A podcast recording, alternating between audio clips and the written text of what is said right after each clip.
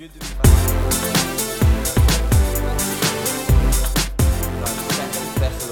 So we read through First Thessalonians this morning. Oh, sorry. We read through the first chapter of Thessalonians this morning. Now we're on to chapter two of First Thessalonians. Yeah, sorry if I confused you there.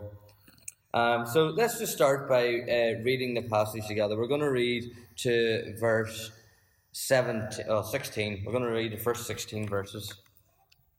And it says, Brothers and sisters, you know our visit to you was not a failure.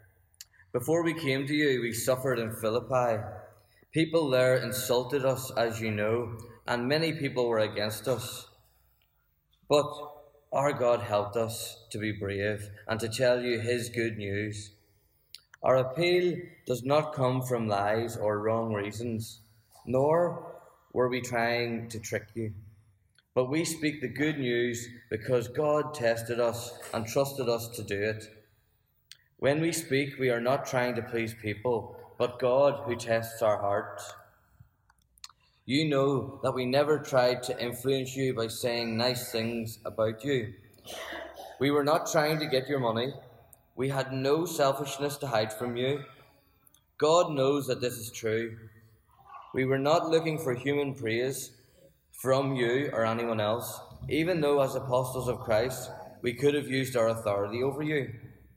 But we were very gentle with you, like a mother caring for her little child. Because we loved you, we were happy to share not only God, God's good news with you, but even our own lives. You had become so dear to us, brothers and sisters. I know you remember our hard work and difficulties. We worked night and day so that we would not burden any of you while we preached God's good news to you. When we were with you, we lived a holy and honest way without fault. You know that this is true, and so does God. You know that we treated each of you as a father treats his own children. We encouraged you, we urged you, we insisted that you live good lives for God, who calls you to his glorious kingdom.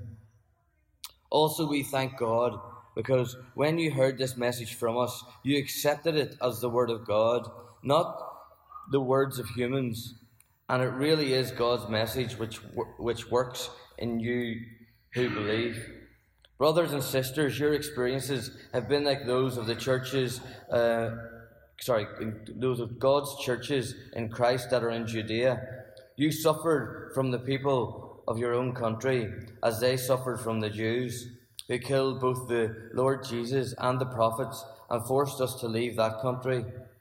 They do not please God and they are against all people. They tried to stop us from teaching those who are not Jews so that they may be saved.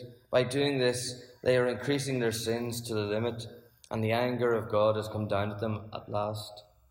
So we'll just stop re- reading there, and we'll start reviewing what the apostles are trying to teach us from sharing these thoughts. As I said, I was saying this morning in teaching from 1 Thessalonians 1, and to really understand chapter 2, we need to look at it in context of what it says in chapter 1. And in chapter 1, as we can see, basically, we're meant to show people God through our lives, through all aspects of our lives, the good times and the bad, the suffering and the pain, as well as the joy and the happiness. Because sometimes we only want people to see the best face that we have, the good part of us, the best parts of us. But the thing is, God wants to use our hurt and pain to shape us. He wants to use all of the all of the good things in our life to actually mold us and to actually make us into his image. Even though we sometimes try and hide parts of our lives away, maybe the stuff we're ashamed of, the mistakes we've made, the mistakes even we're making, we sometimes try and hide. We sometimes try and hide that away from God, but God sees through it all. But you know what? People in the world, people who don't know God, relate more to the mess of our lives than the good things in our lives. They relate more to the hurt and the pain because, to be honest, most people are suffering hurt and pain in this life. Most people who don't know God don't know a peace that passes all understanding. They don't know um, joy in the middle of finding out the worst results you could possibly find. They don't know what it feels like to actually be joyful, even in death, even in hurt, even in pain, even in sickness. And this is what it, this is this is what First Thessalonians one teaches us is that it's okay to be the way you are. It's okay to have been on the journey you've been on. But we don't stop there because whenever they arrived, they first faced opposition to the point where they were actually thrown out in the end because the opposition was that strong. Because the thing is, this good news that we have, it actually brings division. It actually does. Uh, you know, people that don't understand it, especially, they actually just rebel against it. People that don't understand the gospel, the good news of Jesus, actually fight back against it. And it's weird because this is a message of love, it's a message of peace, it's a message of um, joy. But yet, so many people are hurt by the, even the thought of being joyful, the thought of being full of peace. It's actually quite ironic, isn't it, when you think about it, that this good news can be so hurtful to so many because, and they just basically fight against it. I heard a brilliant analogy once that um, if a bear is caught in a bear trap, you might want to go and free it. You might look at it and have compassion on it and love it. You might show all the love in the world to that bear. But to that bear that's hurting, caught in the snare, they're just going to lash out at anyone because they're hurting, because they're in that snare, because they're trapped by the pain of life. And they end up fighting everyone, even though you're not there to harm it, even though you're only there to show it love. It's going to snap out at you, it's going to lash out at you. You know what? And people are going to struggle with the message that we have because it's so full of love because it's so full of stuff they don't understand, so they get frustrated and annoyed and they'll lash out. It says, "For we, um, for the appeal we make does not spring from error or impure motives, nor are we trying to trick you." The thing is, people are used to waiting for a catch. There's nothing for free. The message that we have is free to anybody that wants to receive it, isn't it? Anybody who chooses to accept the message and the love of Jesus, it's totally free. It's a free gift.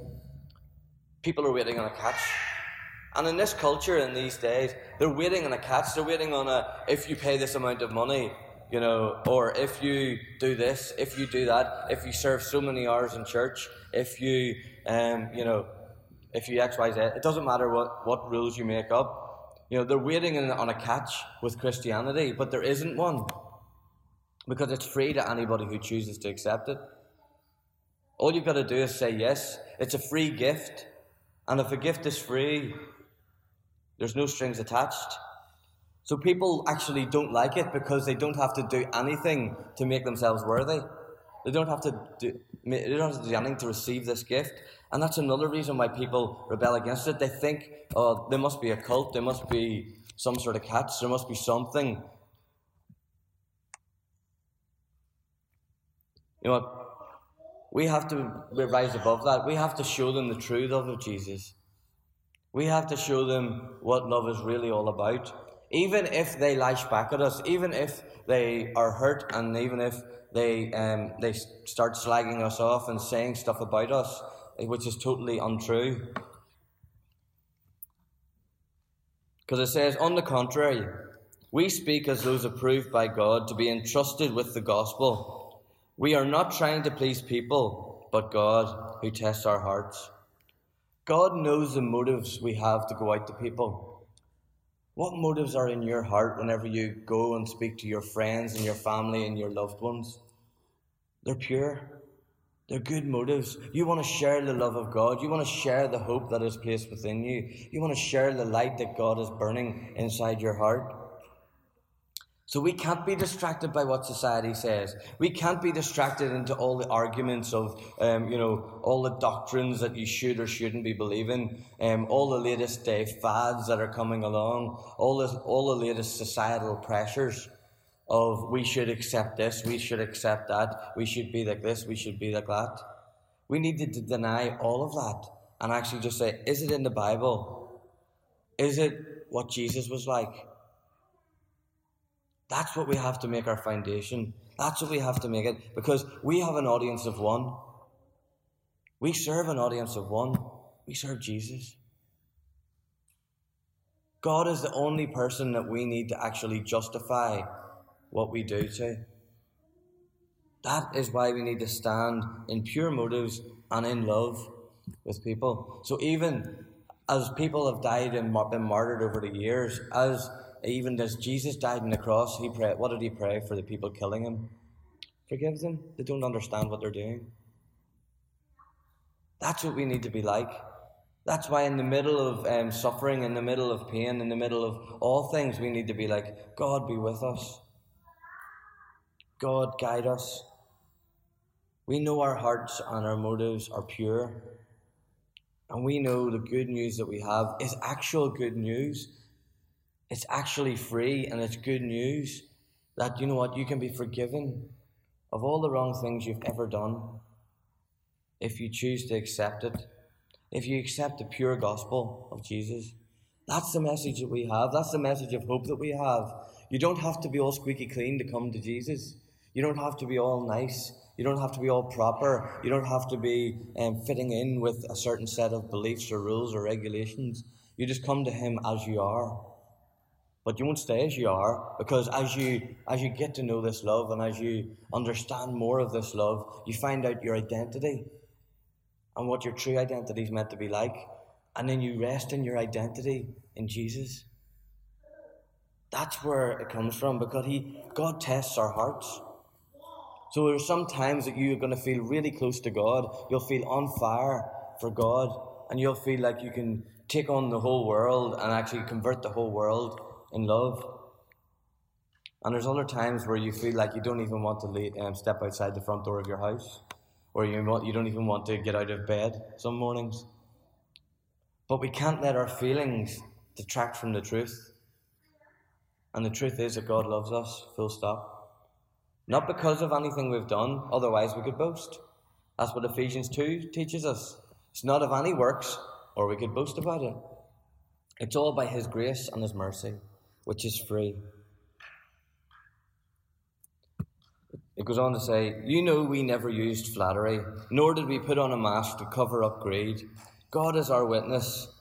We were not looking for praise from people, nor from you or anyone else. Even though, as apostles of Christ, we could have asserted our authority, we cannot con people into faith. We can't tell people, come to Jesus and all your problems will be solved. If anything, I found out that whenever I came to Jesus, I had more problems just because it brought to surface all the other problems which I didn't even remember I had, I didn't realize I had. It's not that Jesus gives us more problems, but the thing is, He goes through the problems with us. We don't journey through it alone anymore. And that's the thing.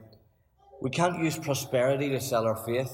There's some people in the world who actually preach, you know what, if you sow a financial seed, you'll, you'll gain financially. There's some people around the world that actually preaches that and teaches that as biblical truth. That if you if you give you know give a hundred pound, you'll get ten times back or thirty times back. That's not the way God works. You will get blessed, and you will you, you will get blessings. Don't get me wrong, because giving, I've never known anybody giving to God who's went bankrupt by just giving what they've got. But the thing is, we can't con people into into making um, substantial donations into church just so that they can feel like they have a right to this gospel, to the right to the good news. That's not the good news that we have. We can't use money to have a right with God. But the thing is, we can't flatter people either. We can't say, wow, you're so amazing. You know what, you, what you've done in your life and the way you act is so amazing. Because we're all sinful. We all haven't reached the glory of God. We all haven't. Because some people want to hear how amazing they are just to build up their own ego. We can't do that. We have to be real and honest with people. We have to share with them um, the truth because the apostle said here we could have used flattery. We could have, you know, We could have flattered you with the stuff that we've done, with the stuff that we've seen, with the stuff that we've heard, even about you. The thing is, they didn't even use their position of influence over them because they were apostles, because they walked with Jesus, because they knew Jesus, because they um, understood a lot of the depths of the truth. They could have used that to actually influence people in a negative way and actually control them. But we're not meant to be controlled. They actually worked really hard. It says, Instead, we were like young children among you, just as nursing mothers cares for her children, so we cared for you. Because we loved you so much, we were delighted to share with you not only the gospel of God, but our lives as well. So it brings us back to the previous passage where they said a bit about sharing their whole lives with people. In chapter 1, that's what they talked about. It's about sharing your whole life, letting people into every area of your life. And that's what they did. Life on life makes the biggest difference. It's not about getting it right, but it's about following God's leading within that. So, the biggest influence you can have is to be yourself. The biggest influence you can have on your friends and family is to let them see the messy parts as well as the good parts. Because in the middle of the messy part, in the middle of the bit that hurts, in the middle of the pain and suffering, you can actually say, God is with me. We're journeying together with God. I'm not going to stop journeying with God. And that's how our friends and our family are our best mission field. Because they will see us and they will see the real us. They will see the real you. That's the beautiful thing about it. Because you don't have to worry about the real you. You know what? The, the, the apostles did want to be a burden as they did this, so they actually went out and they got jobs. They were working hard. As that some of them were tent makers, so they made tents to basically support themselves through this. Because it, it's unfair to go to a community and say, You need to support us because we're here to tell you good news. Because they're not going to understand. They're thinking that they're just going to be there. You're just there to get their money, you're just there to get their stuff. That's why we can't expect anything of anybody that doesn't know God. We have to we have to accept them as they are. We have to allow them to come in as they are and just be themselves. We have to go out to them whenever they're hurting and broken in the gutter and actually just pick them up and love them. We can't expect anything back from them. That, but that's why we want to serve people. We want to serve them to show them this love of God because it doesn't it baffles all understanding. It doesn't fit into any social structure because it's countercultural. Why would you love people who curse at you? Why would you love people who hate you? Why would you love people who judge you? Why would you do that? But that's what we're commanded to do. That's why the apostles worked so hard because they were like, look, we're not going to be a burden. And you know what? It's amazing that the people of this church actually give enough money to support myself in my ministry. So as I go out and actually show the love of God, I don't have to be a burden on them. And, I, and it gives me more time and frees up my time to actually invest in them and with them. So I can actually see people and actually pull alongside them. You know, it's just amazing to go and spend some time on Friday with Roy, just sitting in the hospital you know, it was just amazing just to be with him and just you know just to just to share a bit with him and and you know just see his face just lit up uh, whenever we come into the room, didn't it? He he loves people visiting him. He just loves seeing people that he recognizes. So you know, it was just amazing to, and that's part of the ministry, uh, going and encouraging each other.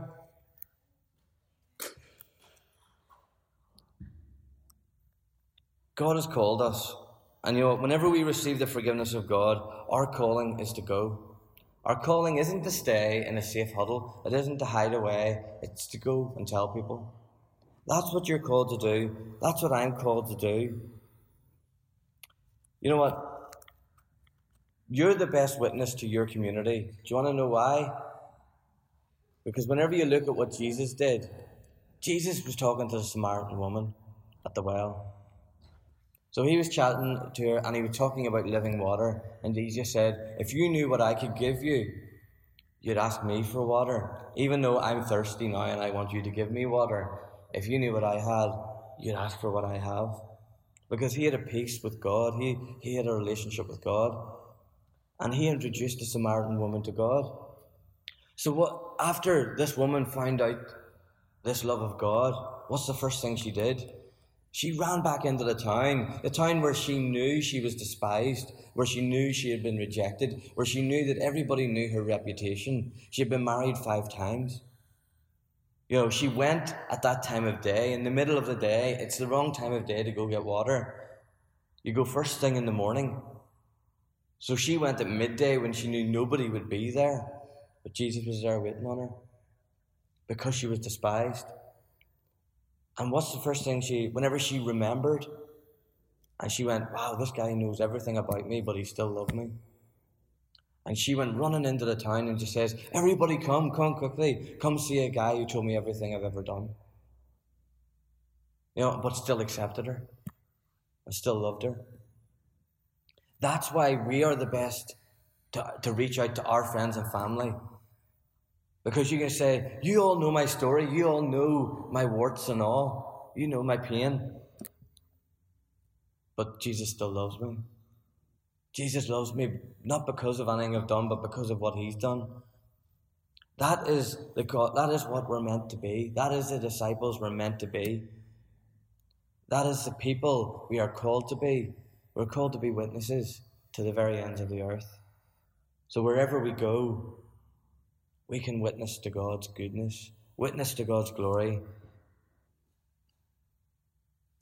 It says, and we also thank God continually because when you received the word of God, which you heard from us, you accepted it, not as human word, but as it actually is, the word of God, which is indeed at work in you who believe. Sometimes we come to church and we get so full of knowledge that we actually get fat on knowledge. And we can know so much, but it doesn't actually go into every area of our lives. So we can hear a million times, love your neighbour, but there's that one person who we're holding a grudge against. There's that one person who, who won't, you know, that rubs us up the wrong way, that we hold stuff against. But we have to work so hard to actually apply that truth that we don't hold stuff against them. I remember whenever I was young, I went to this church, and um, there was this one guy there who he was he was a lovely guy. Don't get me wrong, but he just rubbed me up the wrong way. I just didn't really get on with him, or so I thought. And you know what? It was just it, it was just really really hard work being a friend to him. It's just one of those personalities that you you just struggled with. But you know what? After a while, I left that church and he was one of the only ones who stayed in touch. He was one of the only ones who cared enough to actually check in with me. So even though I was so, uh, you know, so wound up and annoyed by the, the personality of the of the man, he was actually one of the most genuine there. He actually one of one of the ones who genuinely cared. So it just shows that even sometimes it's frustrating and hard to work alongside or to, to be with some people sometimes. You know what? Sometimes they're the most genuine, sometimes they're the most caring. That's why you've got to look beyond the frustrations and then the annoyance at the character of the person. But it was only in, in hindsight I seen the character of the person. So if there is someone in your life who does frustrate you, who does annoy you, and even if, if that is me, I apologize. But you know what? That is that is what we're meant to do. We're meant to find the word of God and abide by it. So we do love our neighbour no matter what they do. We do love those people who persecute us and we pray for them. We pray the love of God into their lives. People who judge us, people who bully us, people try to take advantage of us, we pray for them. Because that is countercultural. Culture tells you you should be getting one back on them. You should be, you know, you should fight back. You should hit back. If you can, if you can take advantage of someone, you should. That's what that's what culture will try and tell us. But this is why we need to know the truth of Jesus and the truth of His message that He brings. That even though Jesus knew that about that woman, the Samaritan woman at the well, He chose to not judge her by that. He let her know, I know the truth about you. But He says, I've got the living water. I've got the I've got the real truth because even she tried to distract him with, uh, with religious arguments. You know, oh, you say we should worship here. Uh, sorry, we say we should worship here. You say we should worship in the temple. Which one is it? And Jesus basically dismissed that and said it doesn't matter. Because that's the thing, people will try and distract you from loving them. People will try and distract you, and, and as soon as they find out you're a Christian, they will ask you really complicated, hard questions. Or, yeah, somebody asked me a really complicated, hard question once, and I didn't really even understand the question. And I was quite tired at the time, so I got really frustrated and annoyed. And they were laughing their head off at me because I was so frustrated and annoyed at the question. You know, this is years ago. And I was just like, you know, uh, but I've learned you know, not to get frustrated and annoyed in that ways. If I don't know, I can I can simply say I don't know. I thought at the time I should have the answers to everything. If anybody asked me a question about you know why you know why did bad things happen to good people or you know any sort of the, them sort of questions, I need to have airtight answers so I can give them. So, but now I've learned I don't need to give everybody answers to everything. It's okay to say, "Can I get back to you?" Because if they truly want to know, they won't mind you talking to them again about it. You know, this is why we need to look for God's words and abide by them. This is why we need to read our Bibles daily and actually just go, God, what's the truth that you're speaking into my life? What's, what, what can I abide by? That'll actually let me reflect you more. That'll let me show you more. Because there's some people in this world and they're gluttons because they're not giving away what they're learning. So they end up basically just feasting on the Bible.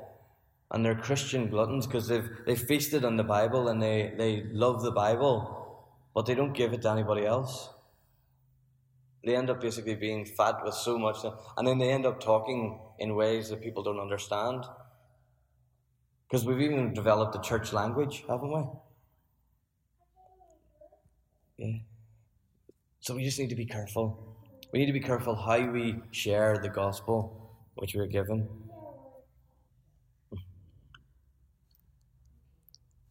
The thing is, we've got to let it let our lives get to the point where we are sharing the good news of God in everything we do, and people won't even recognize that it's the teachings of Jesus, just because they see it in our lives. I remember it was quite funny. We were at a kids' club once. We were doing it on the beach, um, and all week we were talking to this group of kids. Most of, well, actually, none of them were Christians, but we were. They came every day to this club from the caravan site, um, just beside the beach.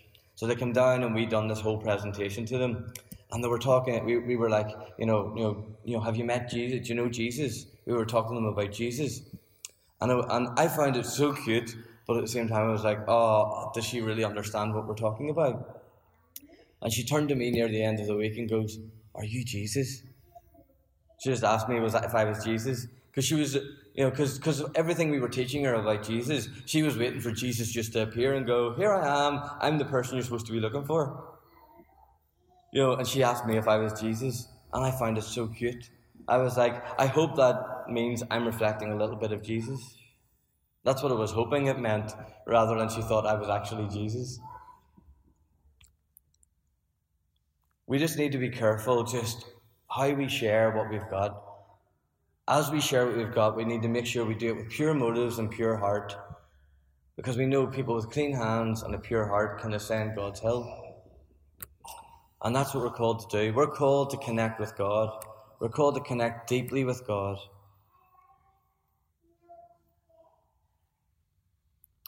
People will come against us. There's going to be times where we're going to actually well, we'll have the media even turn against us.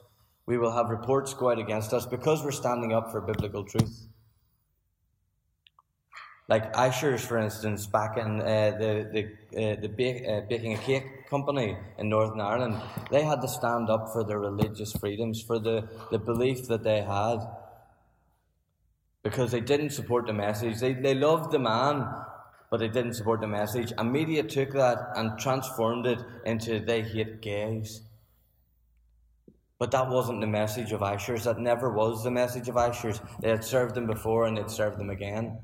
And their, I loved even in their final statement after rounding up after the Supreme Court made the ruling, they said they're welcome any time in our bakeries. You know, because media had took it and distorted it, and then it blew out of all proportion. And that's what's going to happen to us as Christians. As we choose to take stands, sometimes they're going to push back. Sometimes there will be negative media, there will be negative comments about us as Christians as we choose to serve God. But we can't let that stand against the message of this Bible, the message of Jesus. We have to stand on the truth, stand on the foundations of the truth, and don't let anything else influence that. And that's going to be hard. People will try and sway us, people will try and convince us of their arguments, of the culture that we're in, that we shouldn't be acting like that. But we need to know the biblical evidence of why we believe what we believe. I just want to encourage you all as you live your life in the open, in the light, let your life shine. Let your life be an example to all of the love of Jesus, because that's what's going to make a difference. Life on life, even in the bad times, even when it hurts, well, especially when it hurts, because pe- more people relate to the hurt and the pain than they do to the joy and the happiness. You know what? Your life will transform people in ways you never will ever know. That's the truth. Your life will make a difference in people's lives. Just stand by the truth. Stand by the truth and the knowledge of the love of God and the gospel which He has called us to. Let's just pray together. God, you have called us and you have anointed us for this time, for this purpose in this land. God, you, you see the depths of our heart, God. You see the struggles we have. You see what we're wrestling with daily, God. God, give us the strength to stand up for you every moment of every day. And God, even when we fail, even when we make mistakes, God, use them mistakes for your glory, for your good. May they not detract from the message of your gospel, but may they highlight it even more. God, may we just be a vessel that is fit for use and fit for purpose. So, God, just use us. Use us to influence our friends and our family. God, the people who we know that don't know you, God, just speak into their lives. Speak a message of hope into their lives. God, we don't condemn those people who fight back against us, God, but we pray for them. We pray your love will invade their life. We pray that, um, this, in the same words as Jesus, you know, forgive them, God, they don't understand what they're doing. God, just show, surround us with your love. Show us the path to walk and give us the courage to follow you in that path. In Jesus' name.